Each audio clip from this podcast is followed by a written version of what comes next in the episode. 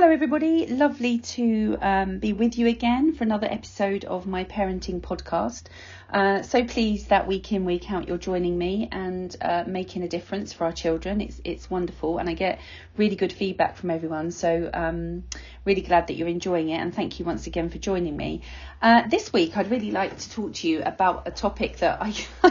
it's funny because I get a little bit um, a bit leery about, I suppose, and that is when I hear, and I I hear it quite a lot when people say, um, "My child's not listening," or um, feedback at the end of the day is, well, you know, they weren't listening very well today. And it's something that I get triggered about actually because I truly believe, as I often say this, I truly believe that um, our children are born with ears and they're born to be able to hear. And we have to teach them how to listen. It seems to be like a given that children will automatically listen but when I really, what I want to do for you today is is really strip back and take a look at the whole process of how a child how a child learns to listen because it isn't something that they will automatically do. Um, and also, the other topic that goes hand in hand with that one is focus. You know, sometimes I hear parents saying that, particularly when children are ready to go to school, it's my child is not focusing. I need them to, you know, sit down, focus, get get really focused on what they're doing. And again, I strip that back and I think, what does that even mean? So if we're using those, these might they might interchange, and we kind of look at both of these simultaneously. But um, from a point of view uh, about listening, I think that, as I say, children are born to hear. They they that's what they're born to do with their ears. Um, I know that sounds pretty obvious, but um, but when it comes to listening, I always think about coming back to how we listen and have a think about something or a topic that you're really interested in. Now, let's say it's my parenting podcast, which I hope it is. Um, but you know, you're really interested in listening to ha- like all sorts of topics about bringing up your children, how you interact with your children, how you um, get them to do as you ask them to do, um, all of that. So you're really interested in my podcast, and therefore you will tune in, you will focus, and you will listen to what I'm saying. And sometimes when I'm listening to someone's podcast, I look to see how long it is. And if it's something that I'm not really I think, oh, you know, I should and ought kind of listen to that. It might be good, it might not be. And then I see it's for half an hour. I think, oh, God, I don't know if I'm going to be able to focus for half an hour and listen to everything that person's saying. Because, again, when sometimes you sit back, or sometimes I put something on in the car and my mind wanders and I'm thinking about something else. And suddenly I realise I've gone a whole chapter through a book and I'm not listening to, or chapter through, you know, a podcast or whatever. I'm actually not listening to what that person has said. And therefore, my mind has just been wandering somewhere else. So therefore, I'm not listening. Um, and therefore I'm not focused. If it's something that I think, oh, I might be, I might not be interested in this, am I going to be focused and am I going to be listening? Probably not. But you give me something that I really do enjoy listening to, um, and I will then look at see how long the podcast is for. And if that's half an hour, sometimes I think, oh, I really like listening to Rob Dial. You know, I'm a fan of Rob Dial. I've mentioned him a few times now. Um, but you know, I I love listening to his podcasts um, and and the information and the content that he he puts out there. And I will be so focused for that half an hour. I will take everything he says on board, and I will usually do something with that information afterwards you know, and I'll put something into action. So essentially what I'm saying here is when when you're interested and when something is exciting for you and something you want to do, something you're engaged in, you will listen and you will focus at 100 miles an hour. If you're not interested in something, you're not, not neither of those two are going to work. You're not going to listen, you're not going to focus, your brain's going to go off somewhere else, you're going to think about other things, and off you go. But the difference is, I suppose, is that nobody's going to tell me in the car that I shouldn't be thinking about something else. Nobody's going to hold me to account. If I don't listen, if I don't focus on that, you know, that podcast at that time, it doesn't really matter. But, you know, we then come back to our children and I think they're three, they're four, they're five, they're in early years, they're little. They're learning about absolutely everything that's going on around them at the moment. And I always think how exciting this world must be for these children because every day is a new day. They don't have the same worries and concerns that we have as adults, and therefore every day is a new, exciting day. And they literally live in the moment with whatever task they've got in hand, in front of them, they live in that moment. Therefore, they react in the moment, they will listen in the moment, they will focus in the moment, they will um, express their feelings in the moment, express their emotions, they will show their emotions in a moment. And I think, I always think to myself, if somebody is saying they're not listening, I always have to come back and say, well, what are you asking them to listen to? How how engaged are you helping your child to be? How interesting is the activity that you want them to be doing? Is is it of interest to them or is it of interest to you? Because if it's of interest to them, they will listen and they will focus. Now, I read a story with a group of children the other day, and they were all really like, um, they were a little bit hyped up. It was nearly tea, uh, nearly tea time. There was about 12 children, and they were all getting a little bit hungry. And I thought, right, I need to help them take their mind and their thoughts away from their dinner just while we're serving it up, and I need to engage them in something else. So I I got this, I picked the first book up and I thought, right, okay, guys, let's read a story. And you know, the way I read a story is that I completely get them engaged with it. It's not just about reading a story, reading the words out of the book. You know, I talk about the characters in there, I make it fun. I think, okay, if we're talking, like this particular book was a, a rhyming book, so they could guess what the next word is, so I completely got them involved.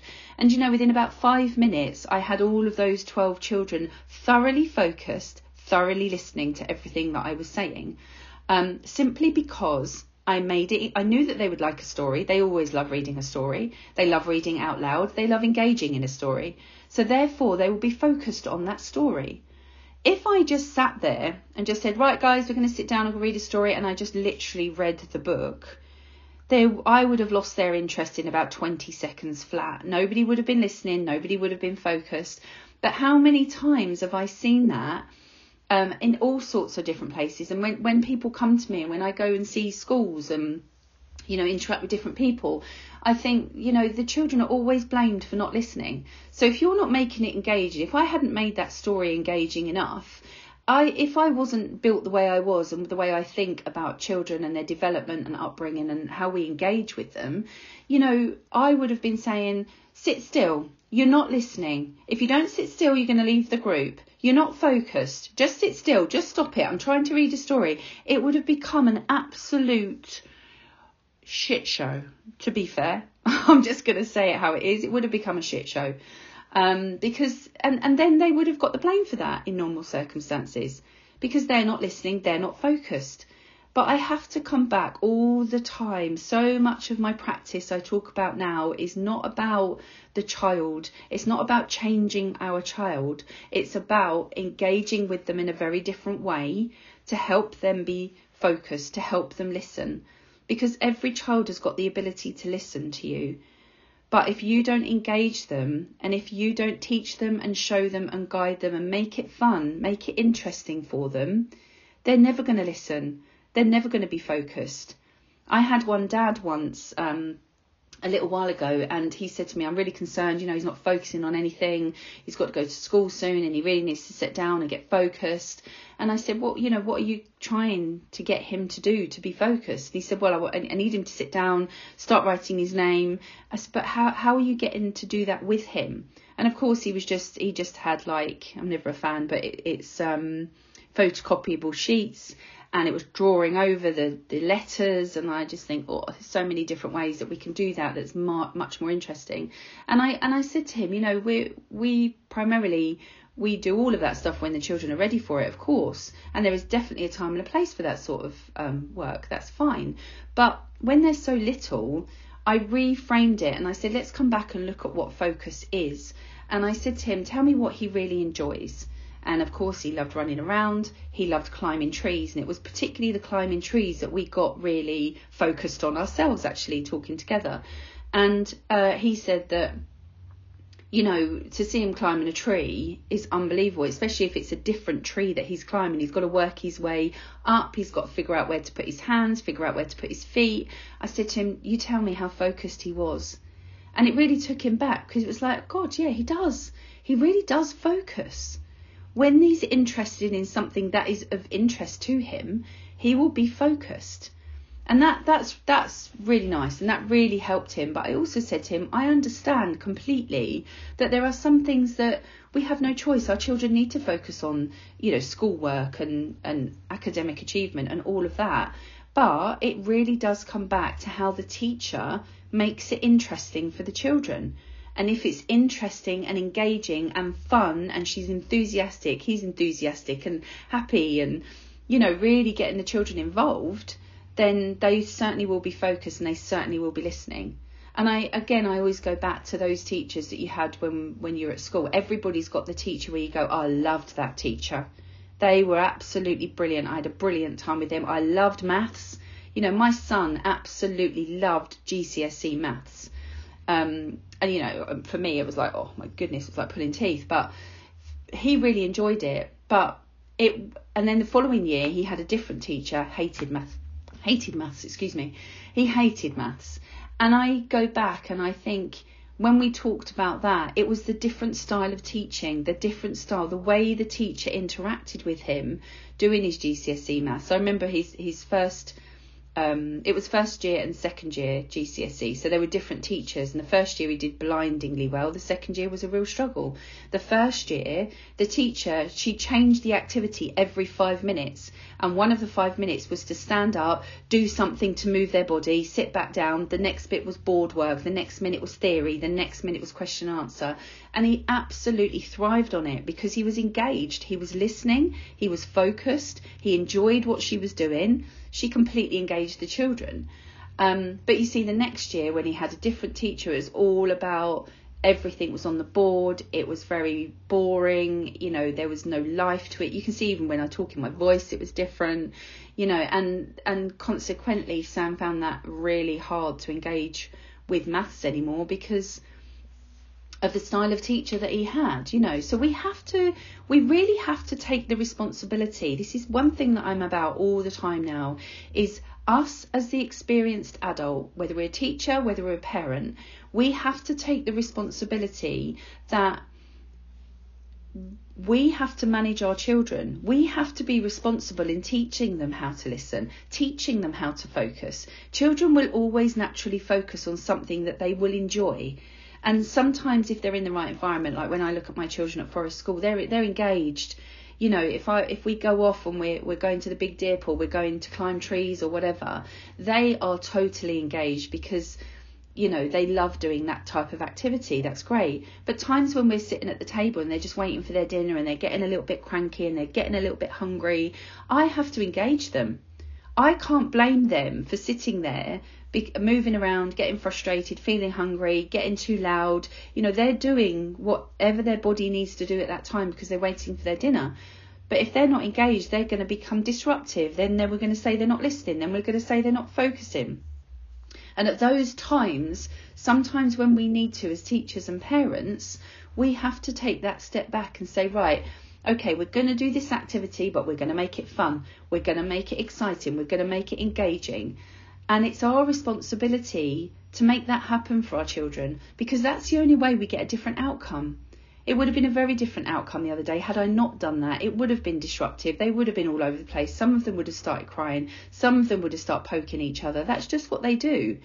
But because I sat there and said, right, we're going to read a book, I completely took their focus away from the thought of dinner straight into thinking about this story. Really great story that we read together, got them completely engaged. By the time they were finished, dinner was ready. So they turned around and they, they were they were calmer, they were more grounded because I'd completely involved them in an activity. So you know, it's very difficult. I find it really difficult when I hear people saying, you know, they've they've not been listening today they've not been focused today, particularly listening. You know, I'm I'm I get my heckles go up because I just think, well, what have you done to engage them and help them in listening?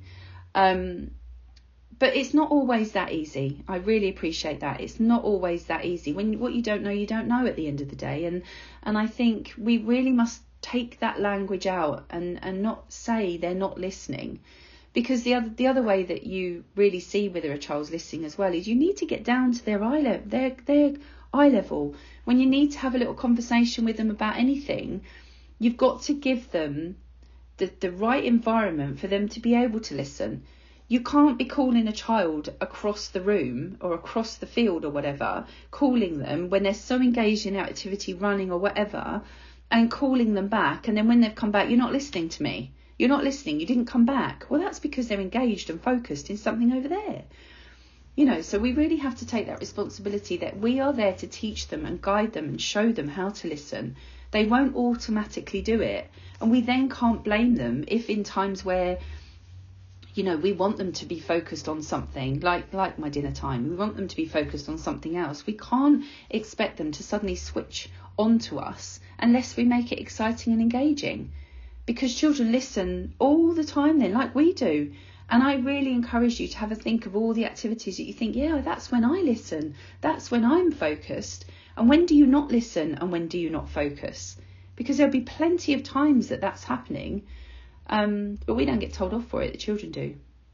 And I find that frustrating. So I hope I hope that kind of helps clarify what how I see listening and how I see focus and how you can pick up on a few things there as to how you can encourage and help your children um, to listen and to focus because it certainly has to come from us.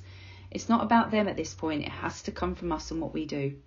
Okay, I'll speak to you soon.